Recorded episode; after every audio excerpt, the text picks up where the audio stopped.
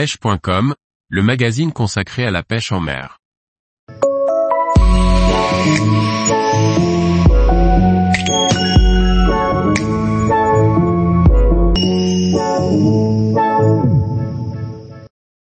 Pêche du mulet à la mouche en estuaire, utilisez les bonnes mouches. Par Jean-Baptiste Vidal. Le mulet est un poisson abondant en estuaire, mais sa pêche reste assez compliquée.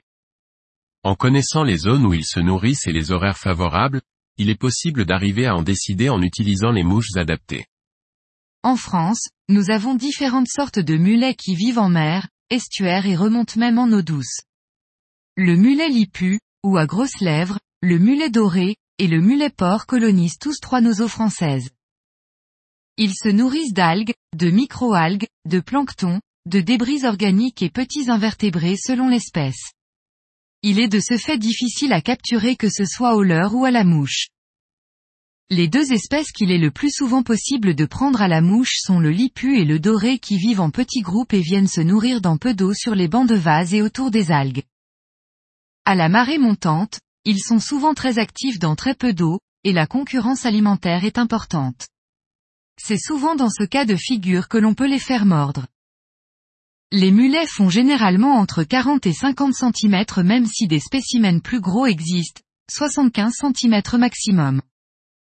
Il est préconisé d'utiliser une canne de neuf pieds soit de six, afin d'être discret, qui peut être une canne réservoir ou migrateur, équipée d'un moulinet au frein étanche, selle et vase, qui contient une soie flottante. Un bas de ligne dégressif d'une longueur et demie de la canne, terminé par une pointe en dix-huit degrés à vingt-deux degrés est approprié.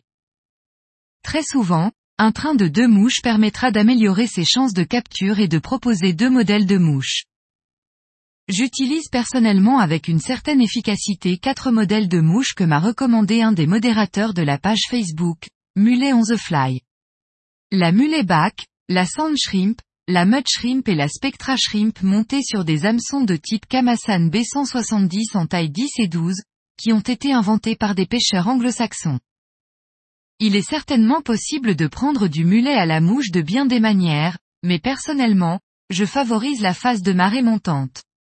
Je préfère les coefficients entre quarante-cinq et soixante-dix afin que la marée monte doucement. Je vais sur des vasières où je vois de bons groupes de mulets qui s'activent sur le fond dans très peu d'eau. Lorsque la profondeur est faible, c'est-à-dire moins de trente centimètres, les résultats sont assez bons, mais dès lors que l'eau monte trop vite, il est alors rare d'en prendre. Je pense que la concurrence alimentaire est bien plus importante dans peu d'eau et que les poissons voient mieux nos mouches qui se déplacent sur le fond. Je monte une shrimp en pointe et une mulet back en potence espacée de un mètre. Souvent, ces mouches ont un tag rouge en queue qui semble être le facteur déclenchant. Si le courant suffit, il n'est pas nécessaire d'animer ces mouches. Cependant, parfois de petits strips rapides et courts permettent de déclencher la touche. On se rend compte que l'on n'a pas une imitation de leur proie favorite car il faut souvent multiplier les lancers et nos mouches passent proche de nombreux poissons sans attirer leur attention. Puis la touche et la prise interviennent sans que l'on ne comprenne trop pourquoi. Il est rare de les voir prendre ce qui est dommage car cette pêche serait très proche de celle du bonefish. Les combats sont amusants sur de petites cannes, et les rushs peuvent être rapides. Néanmoins, ils sont cependant bien moins puissants que les espèces marines exotiques.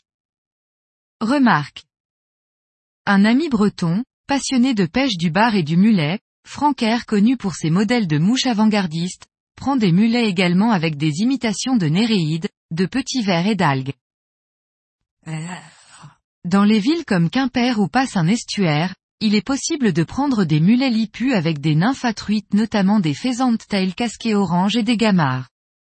Les imitations de pins sont souvent employées et fonctionnent par moments, mais c'est une autre pêche.